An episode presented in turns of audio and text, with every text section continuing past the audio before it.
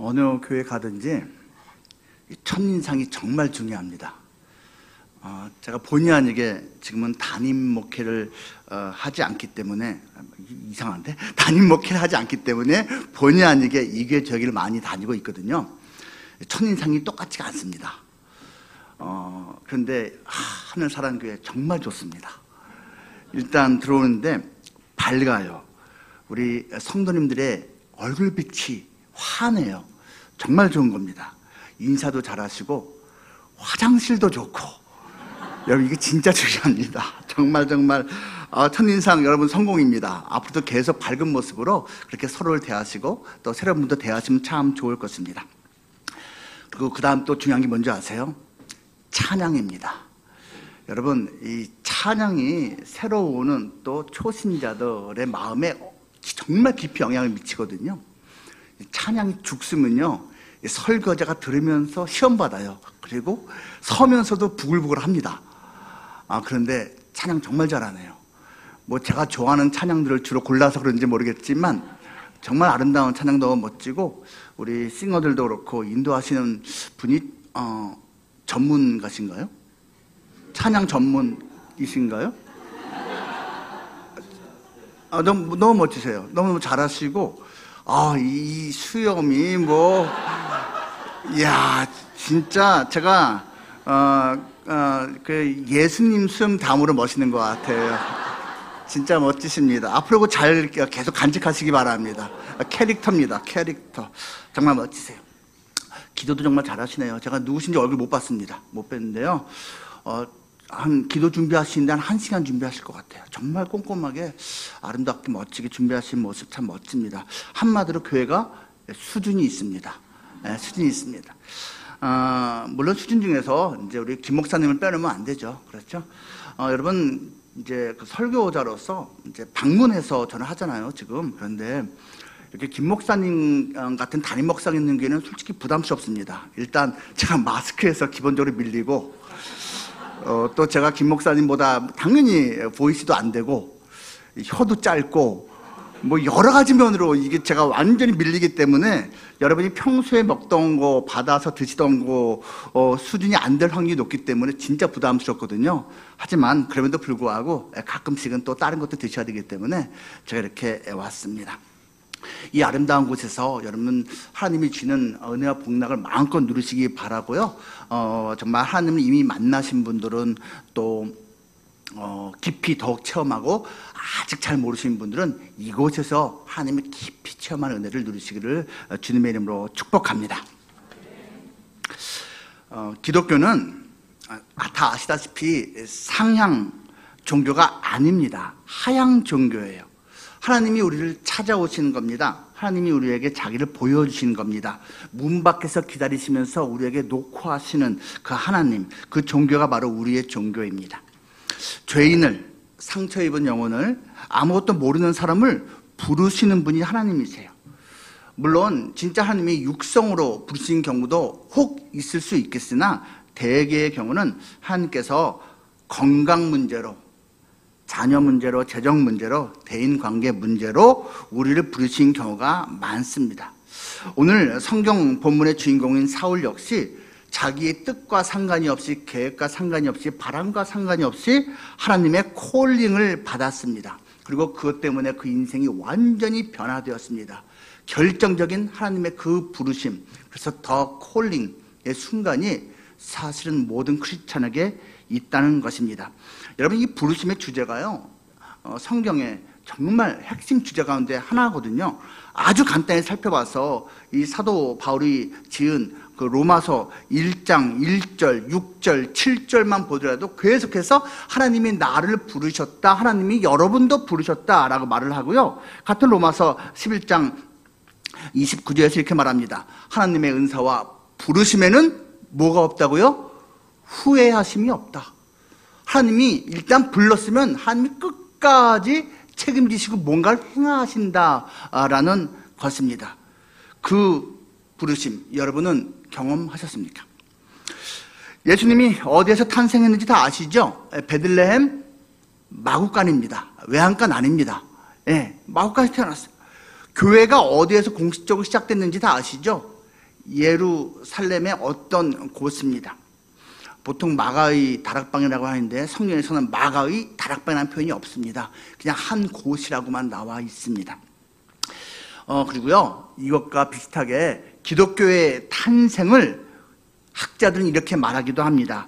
수리아의 다메섹 근처, 바로 사울이 회심한 바로 그 장소가 기독교의 탄생의 시작이다라고 말하기도 합니다. 사울에 대해서는 여러분이 다 아십니다. 바울로 후에 불리기도 했고요. 바리새인입니다. 가말리엘의 문하생입니다. 여러분이 가말리엘의 문하생이라는 게 어떤 의미인지 아십니까? 당시에는요, 어, 힐렐 파, 샴마이 파라고 하는 바리새인의 제일 존경받는 두 기둥 같은 어르신들이 있었어요. 선생님들이 있었는데요. 이 가말리엘은 힐렐의 아들입니다. 힐레 선생님의 아들 가말리엘에게 직접 사사받은 율법 교사, 바로 이 사울이에요. 그러니까 대단한 학적인 자부심이 있는 사람이었을 것입니다. 그는 큰 도시 다소 출신이고요, 태어날 때부터 로마 시민권이 있었답니다. 그가요, 위협과 살기가 등등해서 스데반의 죽음을 당연히 여기면서 예수님을 믿는 사람들을 박해했습니다. 비진리와 종교적인 열심이 혼합될 때 폐해가 이겁니다. 자기 딴에는 하나님을 위해서 뭔가 한다고 목숨 걸고 해요. 근데 잘못된 거였어요. 이 사울이 바로 그런 모습이었습니다.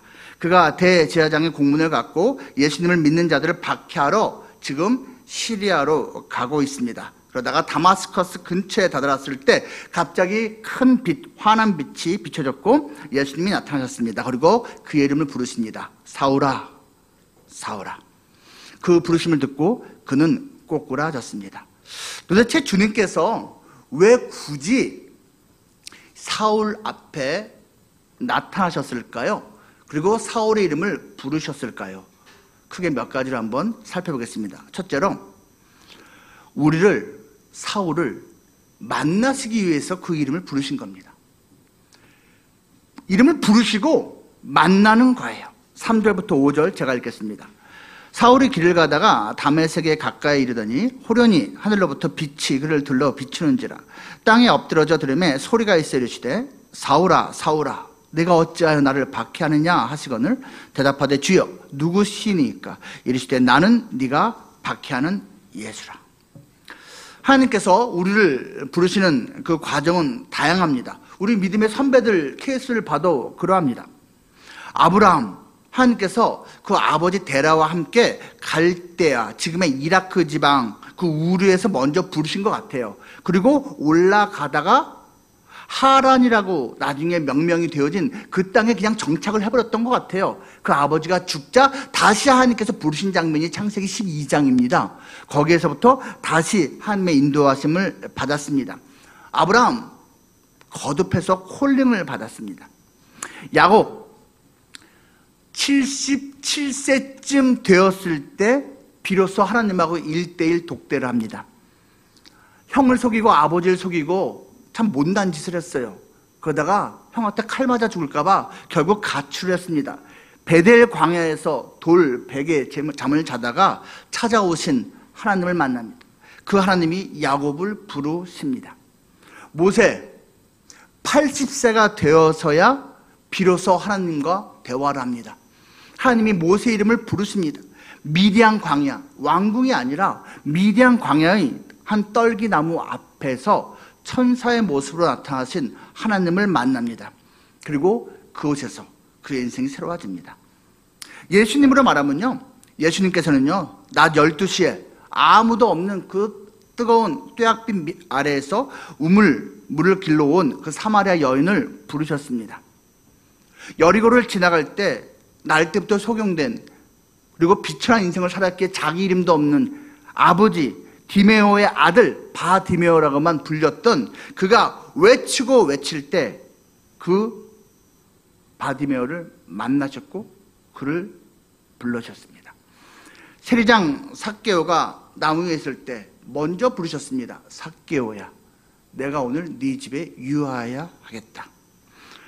예수님을 만난 스토리 여러분 다 갖고 있으시지요? 극동방송국에 가면요, 이제 일 층에 그 이렇게 크게 이런 문구가 쓰여져 있습니다. 일 층인가 지하 일 층인가 둘 중에 하나입니다. 사람이 사람을 만나면 역사가 일어나고 사람이 하나님을 만나면 기적이 일어난다. 다 아시죠? 우리가 흔히 하는 말이 있습니다. 좋은 교회를 만나면 신앙의 방황이 끝나고 예수님을 만나면 인생의 방황이 끝난다. 여러분, 하늘사랑교회 참 좋은 교회입니다. 여러분, 땡 잡았습니다. 이 교회 다니면서 여러분께서 신앙의 방황이 끝나고 예수님을 더 깊이 체험하면서 그 인생의 방황이 끝날 수 있는 것입니다. 어, 홀만 헌트라는 사람이 그린 세상에 비치하는 그 그림을 많은 사람들이 알고 있습니다. 여러분 아시죠? 예수님이 등불을 들고 있고요, 바깥에서 어떤 집 문을, 대문을 두드리신 장면입니다. 그 문 바깥에는 아시다시피 문 고리가 안 보여요. 안에서 그 문을 열어줘야지 들어갈 수 있다는 것을 암시하는 것이겠죠. 게시록 삼 장 이십 절을 배경으로 해서 만들어진 그림입니다. 볼지어다 내가 문 밖에 서서 두드리노니 누구든지 내 음성을 듣고 문을 열면 내가 그에게로 들어가 그와 더불어 먹고 그는 나와 더불어 먹으리라. 누구든지 내 음성을 듣고, 우리를 찾으시는 그 주님의 음성을 듣고 문을 열면 이제 주님과 연합해서 교제를 하게 된다라는 것입니다. 이 사울을 예수님이 찾아오셨습니다. 그 예수님을 만나자마자 사울이 깨달은 몇 가지가 있습니다. 첫 번째는 이거예요. 사울은요, 예수님과 예수님을 따르는 자들, 곧 신자들이 하나라는 것을 깨달았습니다. 오늘 본문 사 절과 오 절에서 그러잖아요. 이 사울이 너무 놀라서 묻는 장면이 나와요. 먼저 예수님이 말씀하시죠. 사울아 사울아 네가 어찌하여 나를 따르는 자들을 박해하느냐 하지 않았습니다. 나를 박해하느냐고 했습니다. 사울은 살아생전 직접적으로 예수님을 대면한 적이 없는 것 같습니다. 그런데 예수님은 왜 나를 박해하느냐고 했습니다. 그때 묻습니다. Who are you, Lord? 주님, 누구십니까? 당신 누구십니까? 그때 예수님이 말씀하십니다. 나는 네가 박해하는 자들의 예수다가 아니고 네가 박해하는 예수다 라고 답을 합니다. 그때 사울은 깨달았습니다. 아, 예수는 진짜구나. 그리고 예수님과 예수님을 따르는 자들은 하나이구나. 예수님이 그렇게 말씀을 하셨으니까요. 그가 또 무엇을 깨달았습니까? 그는 예수님의 본질에 대해서 정확히 깨달았습니다. 우리가 읽지는 않았지만요, 구 장 이십 절에서 이렇게 말을 합니다. 즉시로 각 회당에서 예수가 하나님의 아들이심을 전파했다. 그리고 이십이 절 말씀에서 또 이렇게 말합니다. 사울은 힘을 더 얻어 예수를 그리스도라 증언하여 다메섹에 사는 유대인들을 당혹하게 하니라. 지금 예수님 만난 지 며칠 되지도 않았어요. 그런데 그는 단박에 깨달았어요. 왜? 평소에 아직 크리스찬한 용어는 없어요. 말하는 내용을 듣고는 알고 있었거든요. 근데 그래서 거부하고 비웃었어요. 그것 때문에 오히려 크리스찬을 박해했거든요. 근데 예수님이 진짜라는 것을 깨달았고, 예수님의 사람들, 크리스찬들이 말하는 게 진짜라는 것을 깨달았는데, 그 말하는 핵심이 뭐냐? 예수님은 하나님의 아들이라는 것이고 예수님이 그리스도 곧 구원자라는 것입니다. 여러분, 이게 예수님의 정체성의 핵심입니다. 마태복음 십육 장 십육 절에서 예수님이 제자들에게 질문합니다. 너희들은 나를 누구라고 하느냐? 그때 베드로가 말하잖아요. 주는 그리스도시요 살아계신 하나님의 아들이십니다. 정확히 얘기하잖아요. 그의 신앙 고백 이후에 교회가, 예수님의 교회가 시작되잖아요. 마가복음, 아마도 사복음서 중에서 가장 먼저 쓰여졌을 것 같은데, 일 장 일 절이 무엇을 말하고 있습니까? 하나님의 아들 예수 그리스도의 복음의 시작이라. 이 두 가지를 정확히 말합니다. 결론부터 내놓고 그냥 복음서가 시작을 하는 거예요. 그리고 요한, 사도 요한도 이렇게 말합니다. 요한복음 이십 장 삼십일 절 말씀. 그가 왜 이런 기록을 남겼냐고요? 이렇게 말합니다. 오직 이것을 기록함은 너희로 예수께서 하나님의 아들 그리스도 있음을 믿게 하려 함이요 말합니다. 여러분, 마태든 마가든 요한이든 공통적으로 말하는 예수님의 본질 핵심이 뭐라고요? 예수님은 하나님의 아들이다, 그리고 구원자 곧 그리스도다 라는 것인데, 이 사울은 놀랍게도 예수님을 만나자마자 그것이 진짜라는 것을 알았다는 거예요. 그러니까 그 다메섹에 사는 자들에게 그 내용을 전파하기 시작했다는 것입니다. 예수님을 만난 다음에 사울이 또 깨달은 것이 무엇입니까? 자기의 사명입니다. 방금 읽은 이십 절과 이십이 절 말씀 보면요, 즉시로 전파하기 시작했고요, 예수를 증언하기 시작했다라고 말합니다. 어, 사실 이건요, 이제 이 어, 사울의 회심 장면이 또 두 번도 이제 간증으로서 소개가 되고 있는데, 이십이 장 십 절에서 어, 사울이 예수님한테 질문하는 내용이 거기 이렇게 나와요. What shall I do, Lord? 이렇게 묻습니다. 예수님, 예수님이 정말 그분이시군요. 그럼 내가 무엇을 할까요? 라고 묻습니다. 예수님께서 이제 사명을 주시는 거죠. 왜 우리를 부르시냐고요? 우리를 만나시기 위해서요. 그리고 우리를 먼저 만나시고 우리를 통해서 다른 사람도 만나시기 위해서요. 그래서 우리의 이름을 부르신다라는 것입니다.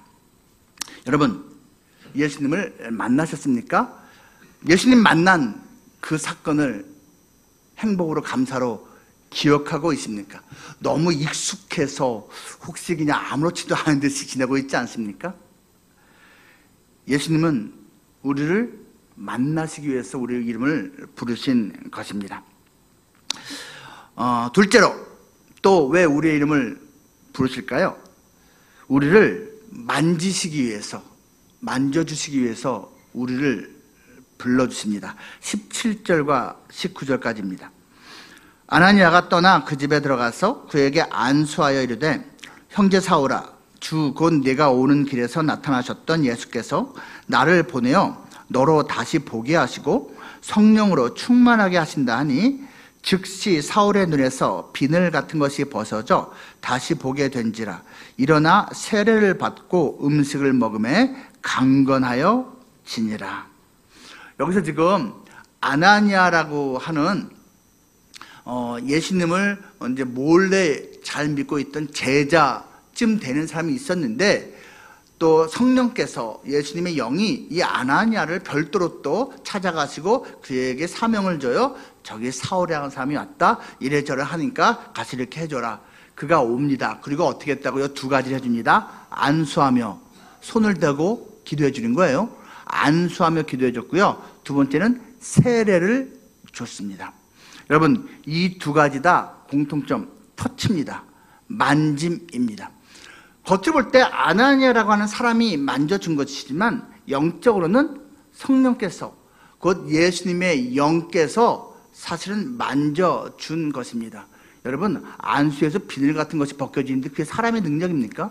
그건 하나님의 능력이죠. 그건 주님의 능력이죠. 세례, 뭐 사람이 무슨 자격이 있어서 줍니까? 세례 주는 사람도 죄인이거든요. 사람의 자격이 아니죠. 하나님의 영이 그것을 허락해 주시는 거죠. 박해하던 그 예수가 진짜로 하나님의 아들이고 그리스도라는 것을 깨달은 후에 사울은 식음을 전폐했습니다. 여러분, 당연한 거 아닙니까?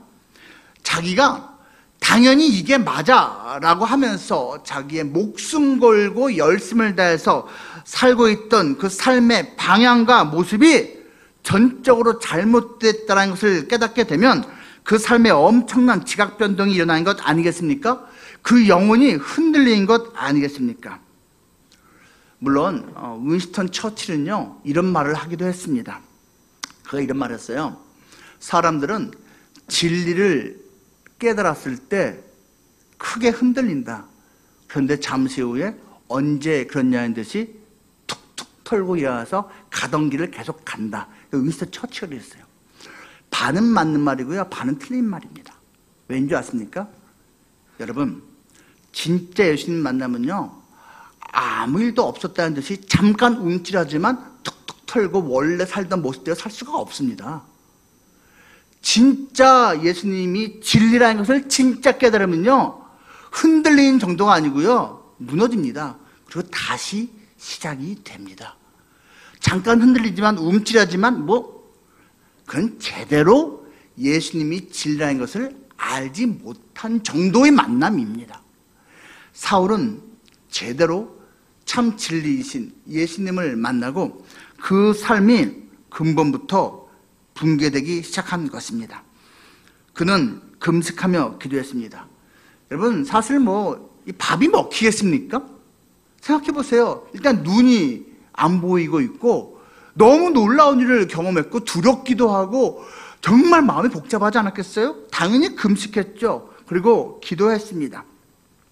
여러분, 어, 기도는요, 하나님의 손길을 경험하는 통로입니다. 기도하는 자에게 하나님이 터치가 있습니다. 만지십니다. 울면서 기도하든, 짜증내면서 기도하든, 삿대질하면서 기도하든, 어떻게 기도를 하든지 간에 하나님이 하나님 만지십니다. 정말 만지세요. 정말 만지세요. 여러분, 혹시 기도할 때 우아하고 또 아름다운 미사여구를 잘하면서 기도해야 한다 생각하신 건 아니죠? 저 지난 사십여 년 동안의 신앙생활 보면요, 제가 사십 대는 아닙니다. 오십삼 세예요. 근데 열 살 때 예수님 만났기 때문에 그 사십여 년의 신앙생활 보면요, 제가 절반은 예쁘고 우아하게 기도했고요, 절반은 우악스럽게 기도했습니다. 하나님 이게 뭐야? 그러면서 기도했거든요. 근데도 하나님은 다 들으셨어요. 그리고 하나님이 만져주세요.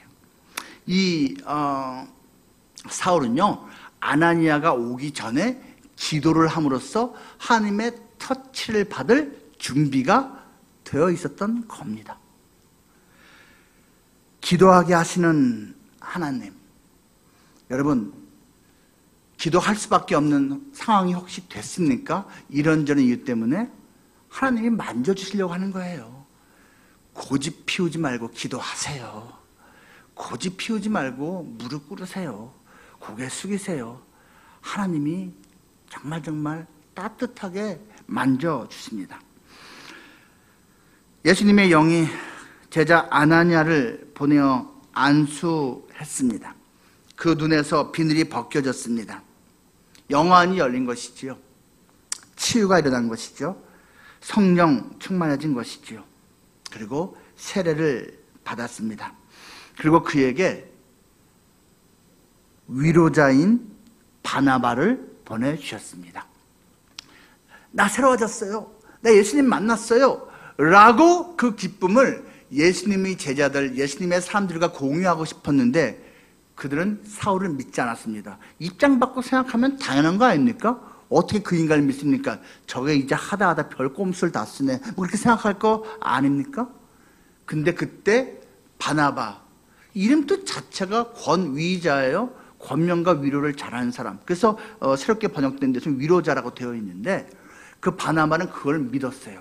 어, 진짜구나. 그리고 선배로서 그 사울을 격려하고 새 힘을 주고 그리고 앞길을 인도해 주었습니다. 그것도 역시 그 선배가 손을 잡고 이끌어준 것도 사실은 주님이 그렇게 하신 것입니다. 사울의 눈에서 벗겨진 그 비늘은 어리석음의 비늘입니다. 교만의 비늘입니다. 죄악의 비늘입니다. 뒤집어 말하면 영적으로 소경된 자들에게는 비늘이 있는데요, 어리석음의 비늘이고요, 교만의 비늘이고요, 죄악의 비늘입니다. 그것을 주님께서 벗겨주셔야 됩니다. 혹시 여러분, 여러분의 자녀가, 여러분의 배우자가, 또 뭐 사랑하는 그 누군가가 안타깝게도 정말 어리석게 굴고 있고 교만하고 죄악 가운데서 나오지 않고 있습니까? 잔소리 백날 해봤자 소용없습니다. 잔소리로 사람이 바뀌면 세상이 이럴 수가 없습니다. 아니, 솔직히 우리 솔직히 말하자고요. 우리가 잔소리를 배워야 됐습니까? 우리가 잔소리를 거듭났습니까? 부모님이 사랑을 가지고 아무리 말해도요, 안 됩니다. 근데 어떻게 변화됐습니까? 하나님의 터치입니다. 하나님의 은혜의 터치가 있을 때 변화되기 시작합니다. 그 계기는 물론 다양합니다. 엘리야 선지자 열왕기상 십구 장에 보면요, 참 초라한 모습이 나옵니다. 그렇게 정확히 사백오십 명인지 팔백오십 명인지 명확하지 않은 그 숫자의 가짜 선지자들과 맞대결 해서 대승을 거두지 않았습니까? 갈멜산 승리하지 않았습니까? 그런데 겨우 그 악한 왕 아합의 더 악한 아내 이세벨의 경고, 아니 협박을 듣고 어쩌면 그렇게 겁을 먹을 수가 있습니까? 급성 우울증에 빠졌습니다. 도망갔습니다. 광야길에서 낮아빠지고선 하나님한테 말합니다. 나를 데려가시오. 나 할 만큼 했어요. 더 이상 못해 먹겠습니다. 그때 하나님이 어쭈? 그러지 않았습니다. 아이고, 천사의 모습으로 나타나신 예수님인지 아니면 그냥 천사인지는 모르겠지만 어루만져 주었다라고 사 절과 오 절에서 말합니다. 천사가 낮아빠져 있는 그 대선지자 만져지면서 그래, 그래, 일단 먹고 쉬어라. 먹고 좀 쉬어. 만져주십니다. 음, 제가 이제 있었던 교회에 어떤 성도님이 어, 인생의 큰 어려움을 만났습니다. 어, 실직입니다. 여러분, 사십 대 중반의 나이에 실직하면 사실 많이 좌절되거든요. 새로운 곳을 또 찾기 쉽지 않고 애를 쓰다가요, 어, 이제 일 년 가까이 재취업을 시도했는데 잘 되지가 않았습니다. 그래서 아이들이 이제 십 대니까 걔들이 있으니까 출근하는 척하고 같이 나오기는 했는데 소위 말하면 이제 방황을 하는 거죠. 그리고 아내나 부모님 보기에도 미안하고요. 이분이 마음이 약해서요, 너무 고민하고 자존심 상하고 힘들고 한데 남들한테 말 못하다가 그만 극단적인 선택을 했습니다. 어, 잠철로 뛰어들었습니다. 오고 있는데 뛰어서 그냥 거기 누워버렸습니다. 아홉 시 뉴스에 나왔습니다. 근데 어떻게 나왔는지 아세요? 잠철로 뛰어들었는데 하나도 안 다친 사람하고 나왔습니다. 이분이 가로로 누웠어야지 끝나는 건데 세로로 누웠거든요. 전철이 그냥 이렇게 위로 가서 쓴 거예요. 여러분, 그 배 나온 사람은 좀 힘들겠지만 그냥 평범한 사람은 누우면 안 닿는데요, 공간이 그만큼 된답니다. 또 이거 믿고 시도해보지 마시고요. 그분은 근데 그거 생각하고 뛰어든 거 아니에요. 진짜 죽으려고 뛰어든 겁니다. 근데 멀쩡한 거예요. 살아났죠. 지금 그분 잘 삽니다. 사업하는데요, 월급쟁이 때보다 훨씬 잘 벌고요, 잘 살아요. 저는 그 온 가족의 담임 목사였거든요. 얘기를 제가 들으면서 아이고, 아이고, 아이고 다행이다, 아이고, 아이고. 나중에 그분이 무슨 생각했을 것 같습니까? 아유, 죽지 않기를 다행이지. 그 생각 당연히 하지 않았겠습니까? 여러분, 끝이라고 생각하지만 끝이 아니에요. 하나님께서 만져주시고 하나님께서 개입하시면 새로운, 그리고 이전보다 더 귀하고 멋진 모습으로 인생을 살 수 있는 거예요. 하나님이 만지시면요, 인생이 완전히 성형수술됩니다. 원래 원판이 무엇인지 사람들이 못 알아볼 만큼 정말로 귀하고 멋진 모습으로 하나님이 만지신다니까요. 최고의 토기장인은 하나님이세요. 하나님이 빚으면요, 망친 것 같은 그 재료를 재활용해서 새 인생으로 빚으십니다. 그 하나님을 여러분은 만나셨습니까? 하나님이 우리를 왜 부르시냐고요? 우리 인생을 그렇게 빚어주시기 위해서, 우리를 만지시기 위해서 우리를 지금도 부르고 계십니다. 마지막 셋째로요, 주님께서 우리를 부르시는 이유는요, 우리를 만드시기 위해서입니다. 하나님은 이미 창조주로서 우리를 만드셨습니다. 그런데 우리의 인생 순간순간마다 개입하시고 우리를 하나님의 사람, 예수 그리스도의 삶답게 만들어 갔습니다.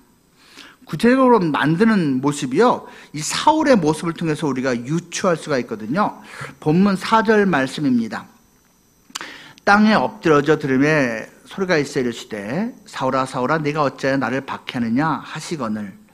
땅에 엎드러졌다고 되어 있죠. 사울은 십중팔구 나귀를 타고 가고 있었거나 걸어가고 있었을 것입니다. 근데 그 빛 때문에 더 이상 나귀에 앉아 있거나 서 있을 수가 없었던 거예요. 꼬꾸라진 겁니다. 하나님께서요, 제대로 그 인생에 개입하시면 첫 단계가 우리의 무릎을 꿇게 만드는 겁니다. 하나님께 항복하게 만드는 겁니다. 여러분, 하나님께 제대로 항복하셨습니까? 하나님께 항복하는 것을 상당히 자존심 상해하는 사람이 있어요.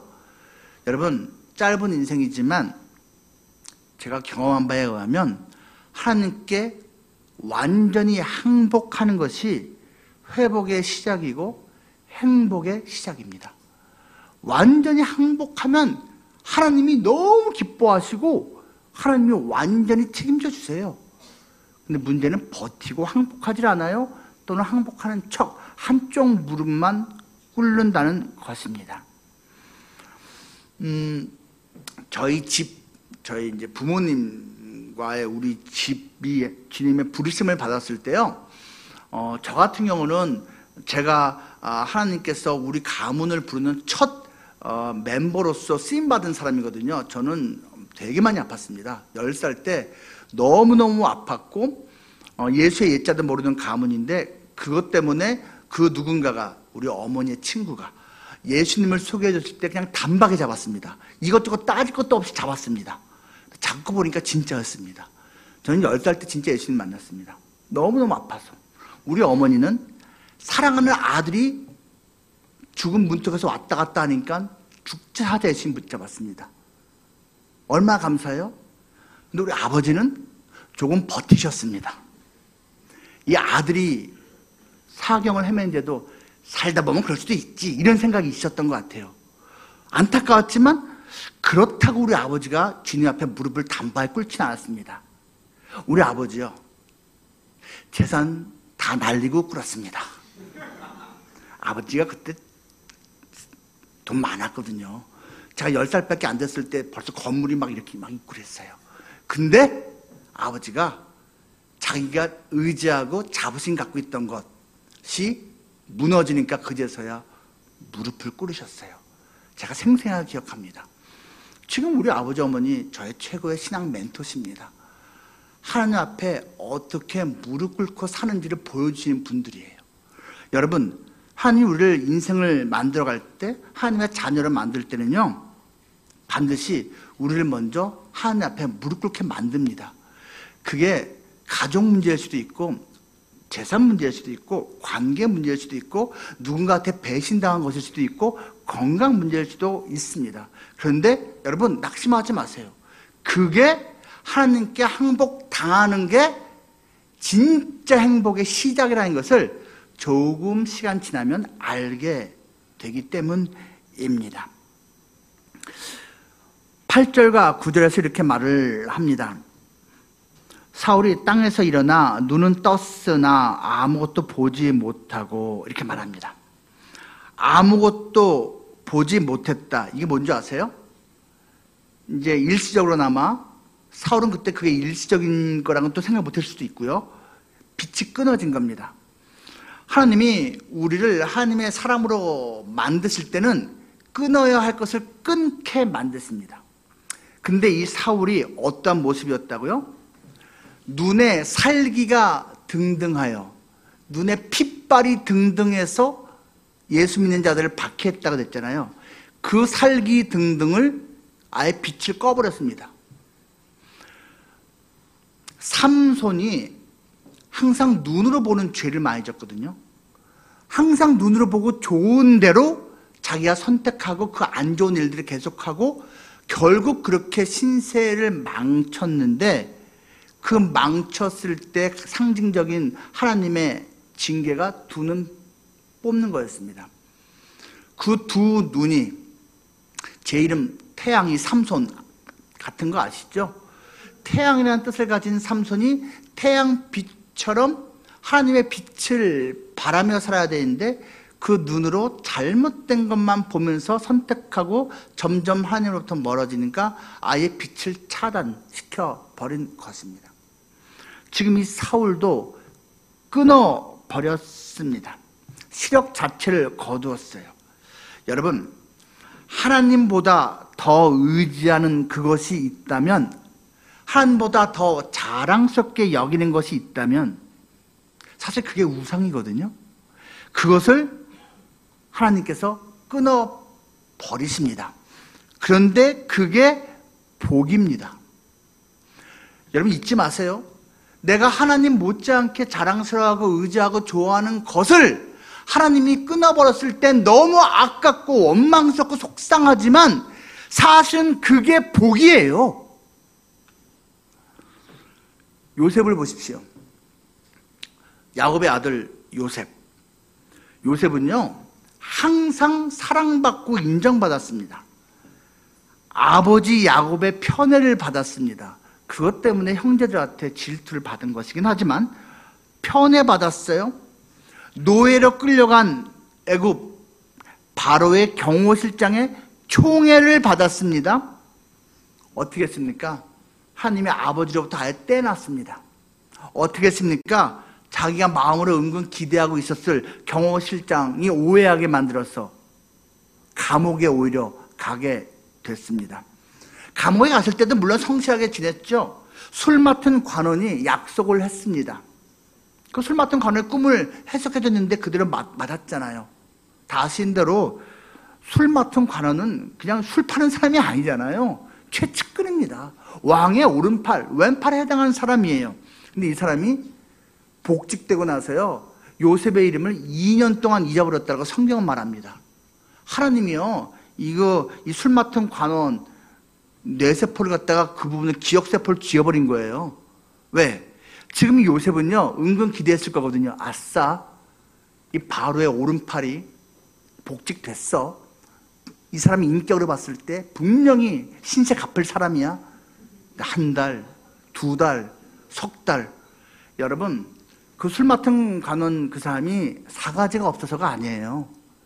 은혜를 모르는 배은망덕한 사람이 아니에요. 그 사람 괜찮은 사람이었을 거예요.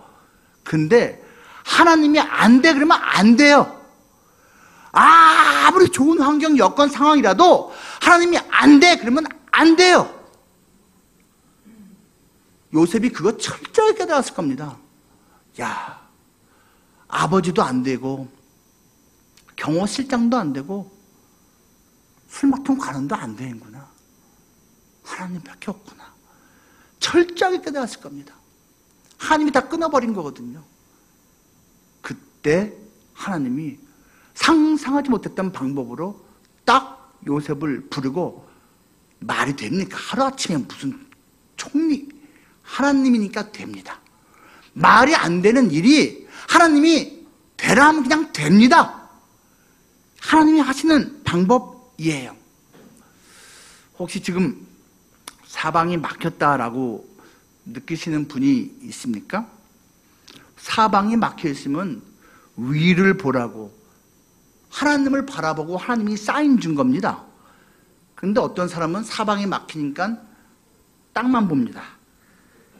한숨 푹푹 쉬면서 난 끝났어, 땅 봅니다. 하나님 위에서 말씀하십니다. 야, 여길 보라니까 왜 그쪽을 보냐? 하나님 보는 겁니다.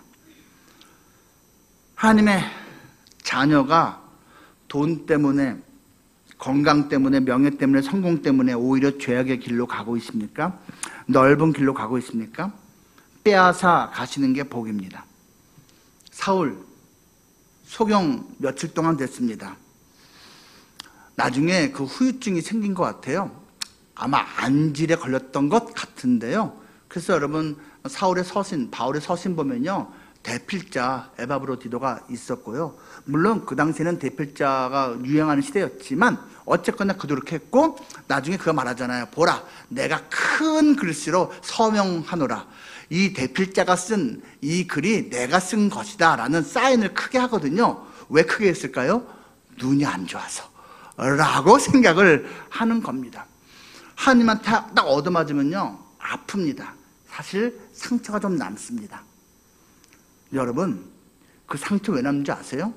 그거 보면서 기억하라는 겁니다. 너 말 안 들을 때 혼나고 상처 남았지? 그거 볼 때마다 나 기억해라 라고 하시는 겁니다. 하나님께서 우리를 또 어떻게 만드십니까? 방금 읽은 팔 절에서 또 이렇게 말하는데요, 뒷부분 사람의 손에 끌려 다메섹으로 들어가서.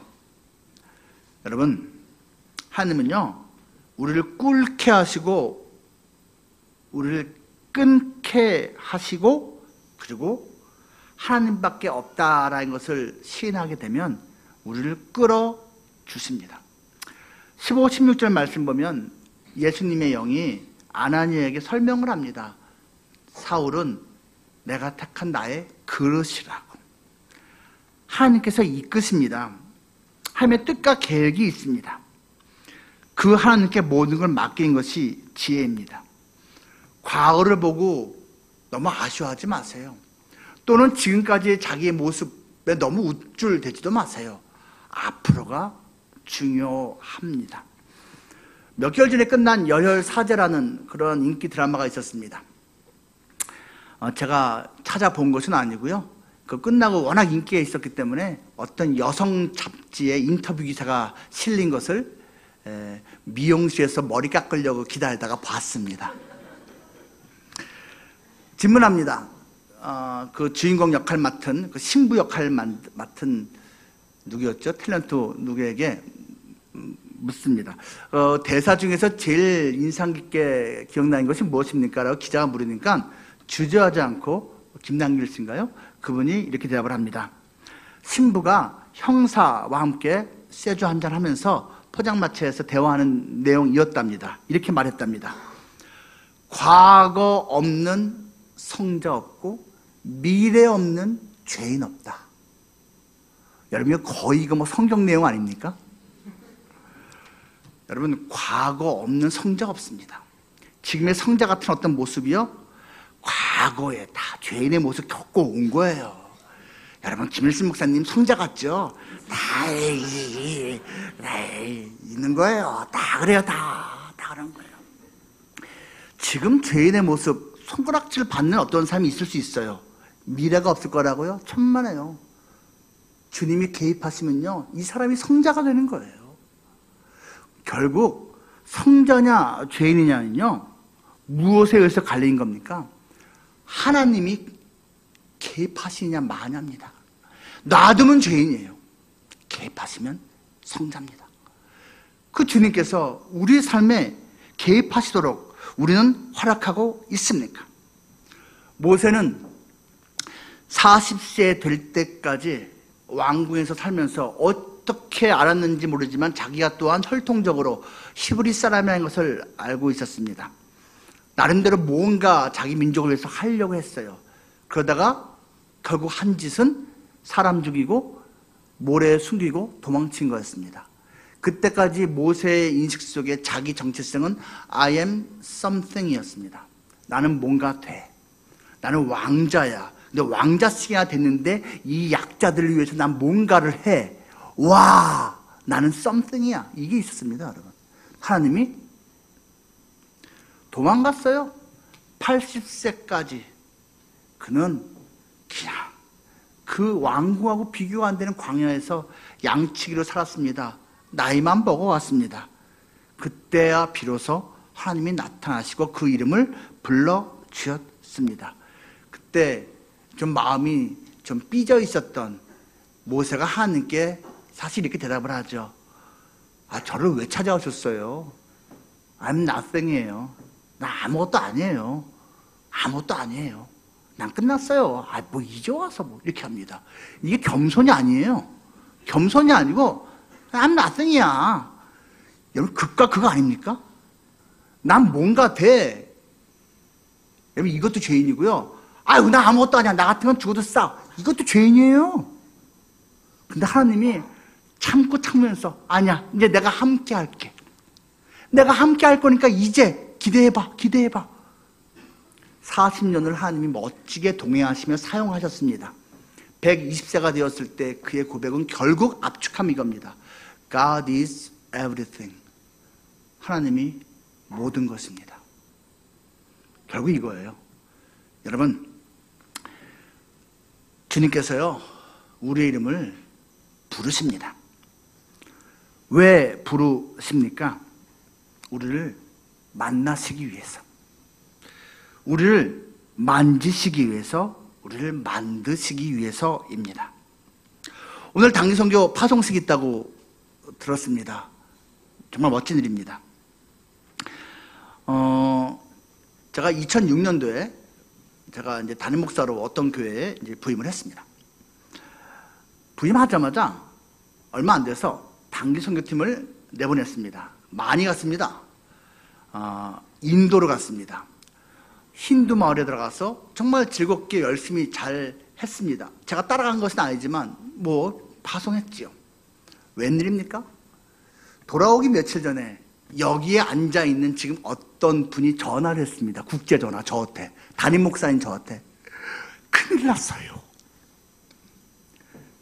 열심히 예수님 전하고 선물 나눠주고 이렇게 활, 사용하다가 드디어 날 잡아서 어, 교회처럼 사용하는 어떤 분의 집에 모여서 이렇게 우리가 그분들 초대해서 힌두 마을의 분들에게 예수님 전하고 제대로 예수님을 선포하려고 하는데, 그만 거기 어, 그 마을의 마을장 어르신 추장쯤 되신 분이 진노해갖고선 사람들이 몰려와서 지금 큰일 났어요. 결과적으로 그 집 불탔고요.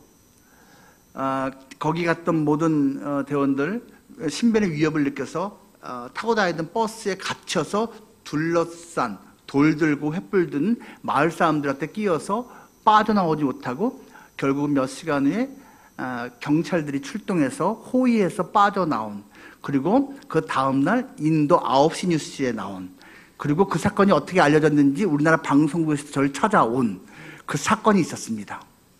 제가 그 전화 받자마자 무슨 생각 드는지 아세요? 하나님, 저 부임한 지 두 달밖에 안 됐어요. 이거 심하잖아요. 이러면 안 돼요, 하나님. 전화 받자마자 제가요 교회 기도하시는 권사님들, 장로님들한테 연락 다 했습니다.